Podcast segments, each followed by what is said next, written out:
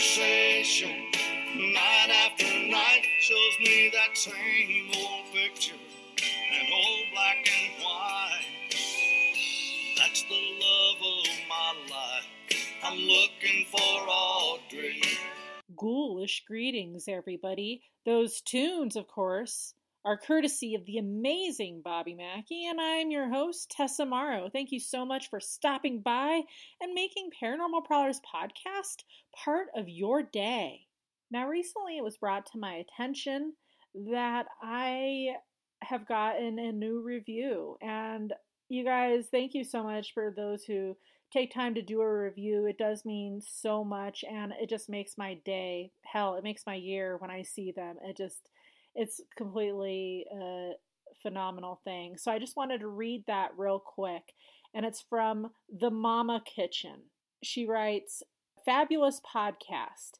Love hearing a Pueblo, Colorado local interview others and guide them to tell their paranormal stories and experiences. I absolutely loved the latest episode with Jody D. Joy. It was absolutely wonderful. Thank you for sharing these amazing people and stories with the listeners. And that is a five star rating. So thank you so much, The Mama Kitchen. It is greatly appreciated. Thank you. I, you guys, can you believe that it's already April? Like, seriously? Just seems like yesterday it was April Fool's and people were playing tricks on each other. Hopefully, some good spectacular ones. April 9th marks the three year anniversary when I first started this podcast. And it just, it's, to me, it's just amazing. I, three years has gone by and it's just going to continue to get spookier and spookier. You know, I've, I've had over 70 countries listen uh, several thousand people listen and it just means the world to me it, it, really does that you make me part of your day you're always welcome to come over and hang out with me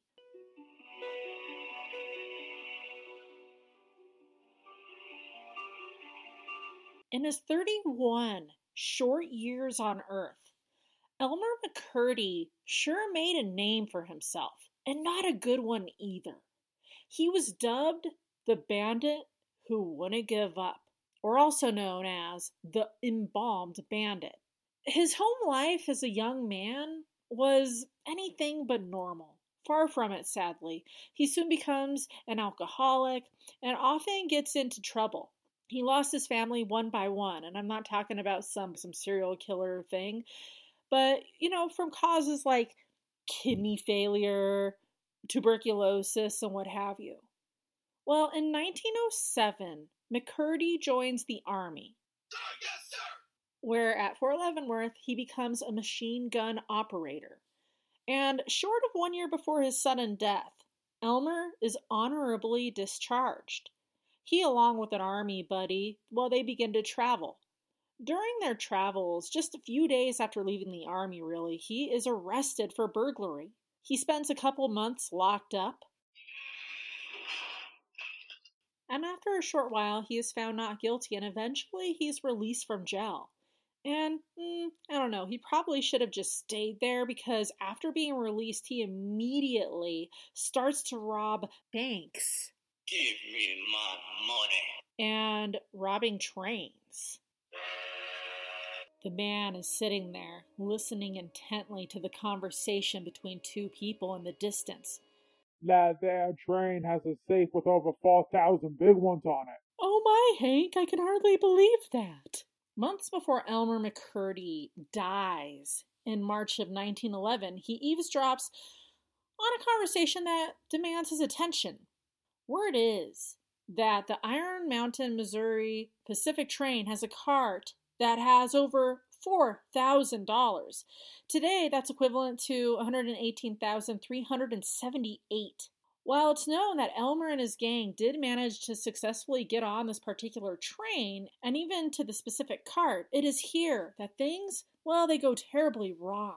Too vigorous in their efforts, they blow up the safe with all the loot and almost all the money is destroyed due to the explosion. Even the coins were almost completely melted. Too vigorous indeed. Well, the day is October 4th, The year 1911. Elmer J. McCurdy's life is about to expire in just a matter of days. His last hoist was a train robbery that should have been featured on World's Dumbest Criminals. It will change his life forever, and not the way he was expecting nor wanting. He got on the wrong train and ended up leaving with very, very little money and a bit of whiskey. Considered to be one of the smallest in the history of train robbery. Uh, can we say epic fail? Epic fail. He escapes with the little he managed to get, and at this point in his life, he's not doing very well. You know, obviously, he's on the run. He is also suffering from tuberculosis. Well, that night he drinks the whiskey he had stolen and he just kind of passes out drunk. Little did Elmer know, but as he snored away the remaining time he had left to live, there was a surprise waiting outside for him, and quite the unwelcome one at that. A posse of three sheriffs, the Fenton brothers, Stringer and Bob Fenton, and Dick Wallace, along with their very trusty bloodhounds, have the train robbing drunk surrounded. He was sleeping in a hay shed, and the lawmen decided to wait it out until he came outside. Sheriff Bob Fenton describes that fateful day. It began about seven o'clock. We were standing around and we were just waiting for him to come out when the first shot was fired at me. It missed me, and then he turned his attention to my brother Stringer Fenton. He shot three times at Stringer, and when my brother got undercover, he turned his attention to Dick Wallace. He kept shooting at all of us for about mm, an hour. We fired back every single time that we could. We do not know who actually killed him. We found one of the jugs of whiskey which was taken from the train. Well, it was empty. He was pretty drunk when he rode up to the ranch last night. Now, as Sheriff Fenton said, all three were shooting at the outlaw McCurdy. It's really unknown who the fatal shot came from, but what is known is that one bullet hit him in the chest, and that was the fatal blow. His time as a train robbing outlaw didn't last long at all, and in life he traveled, and in death, guess what? He traveled even further. His story after death is truly amazing and one for the damn books.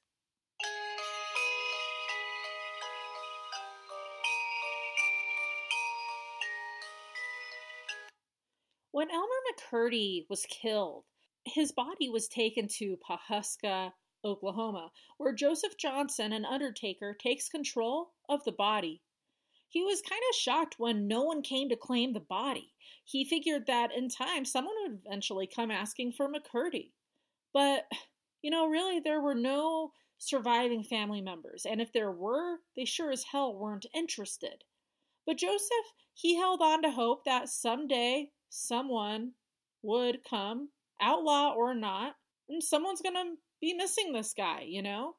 So he does what any other undertaker, or what most would do, using an arsenic preservative. He preserves the body. So when the day comes for him to, you know, go away, he's presentable and most important, he's recognizable. Joseph grooms the corpse, even putting the body in a nice suit for burial. He then places McCurdy in the back of the funeral home where he literally just kind of sits and waits. No one comes. No one cares. So why doesn't Joseph Johnson wipe his hands from it? Just bury the dude, count his losses, hang up his hat and coat, perhaps have some coffin varnish, and call it a day. Well, um, I don't know, I'll tell you why. You see, The Undertaker had worked hard on Elmer, like he does on every single other corpse that comes through his establishment. He spent time, money, and product on this here corpse, and by golly, he was damn well going to get paid for his services. He downright refuses to bury Elmer until he gets his money. Well, as days turn into weeks and weeks into months, and you get the drift. No one comes claiming the remains. Joseph knew he was running out of time, and he knew that he had to do something, and kind of quick.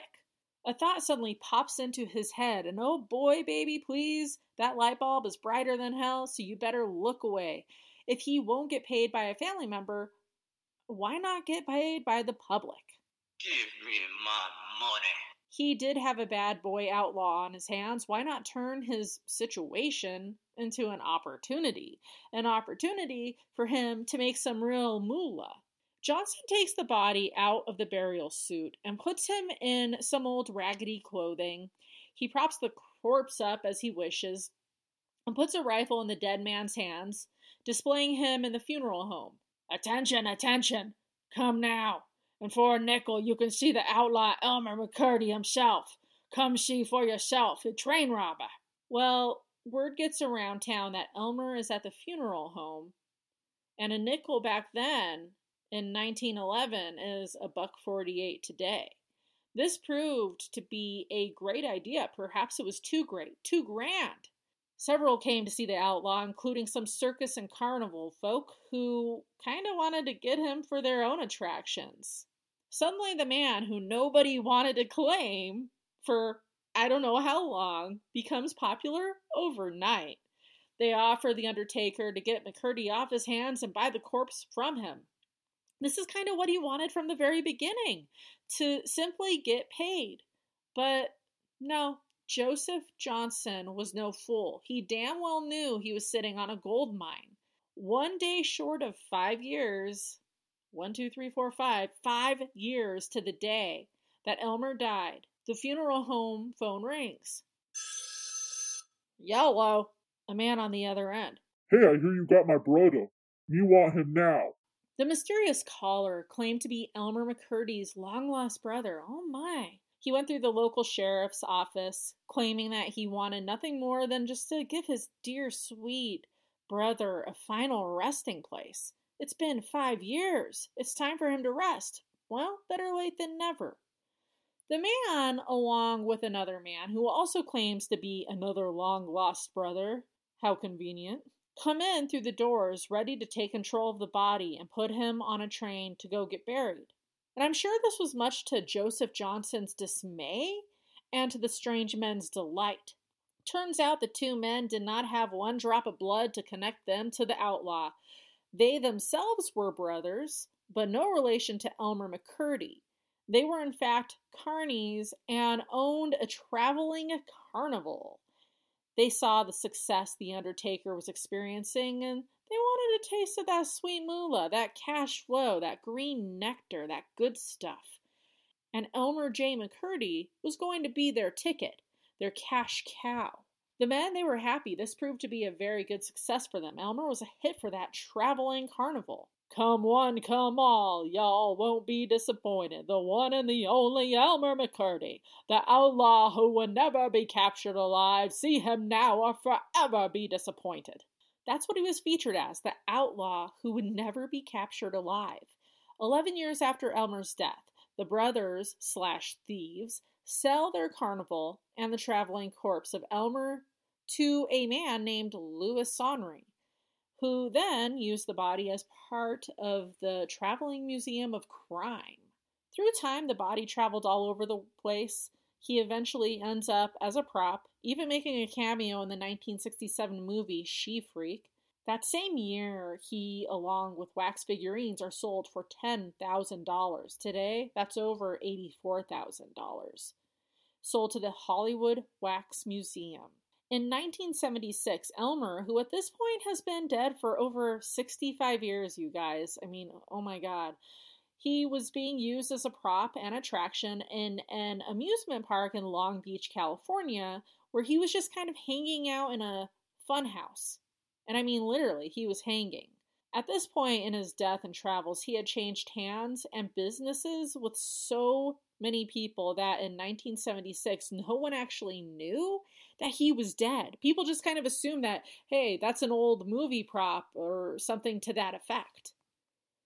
Well, let's fast forward to a few days into December. TV show The Six Million Dollar Man is filming here, and someone goes to move the hanging body prop only to make a grim discovery when the arm breaks off.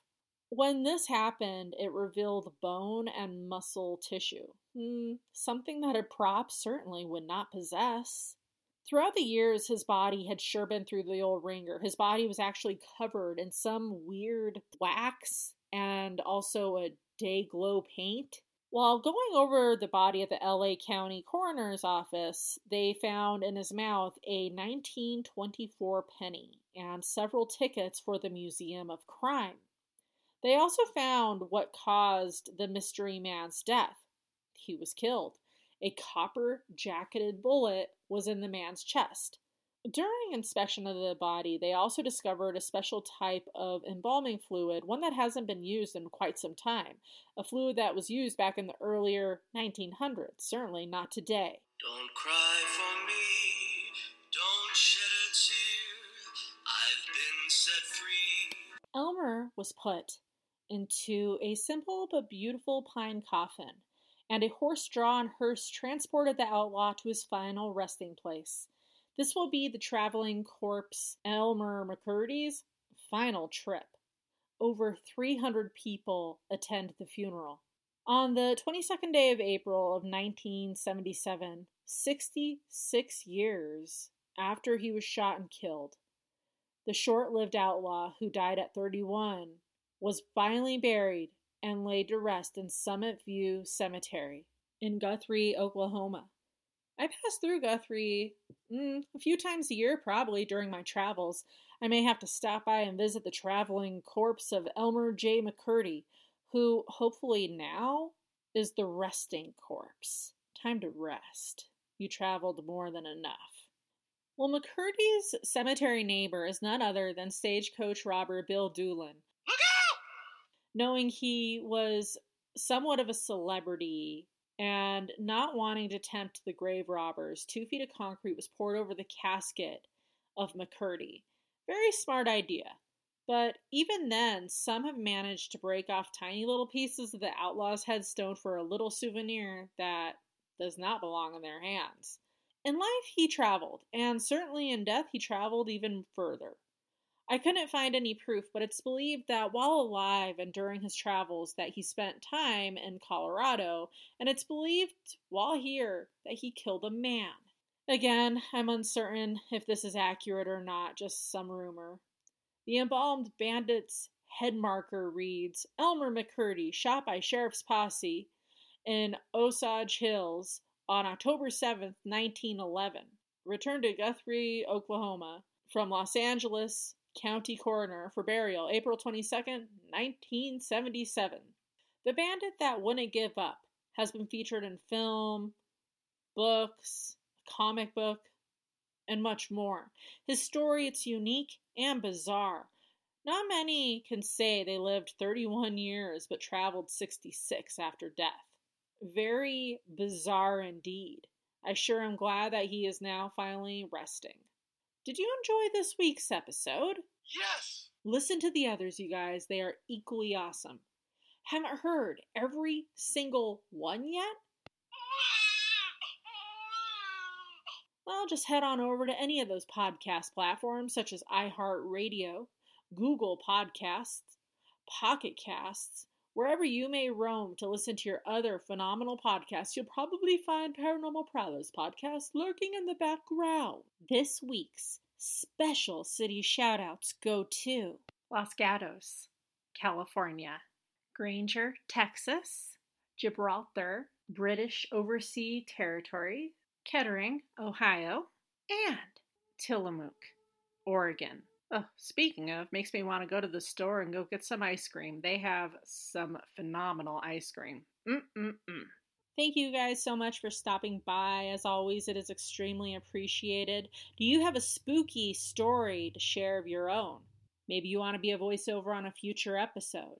Be sure to let me know. You can find me on my Facebook page, that being the Paranormal Prowlers podcast page or you could message me at paraprowl at gmail.com. See you next week.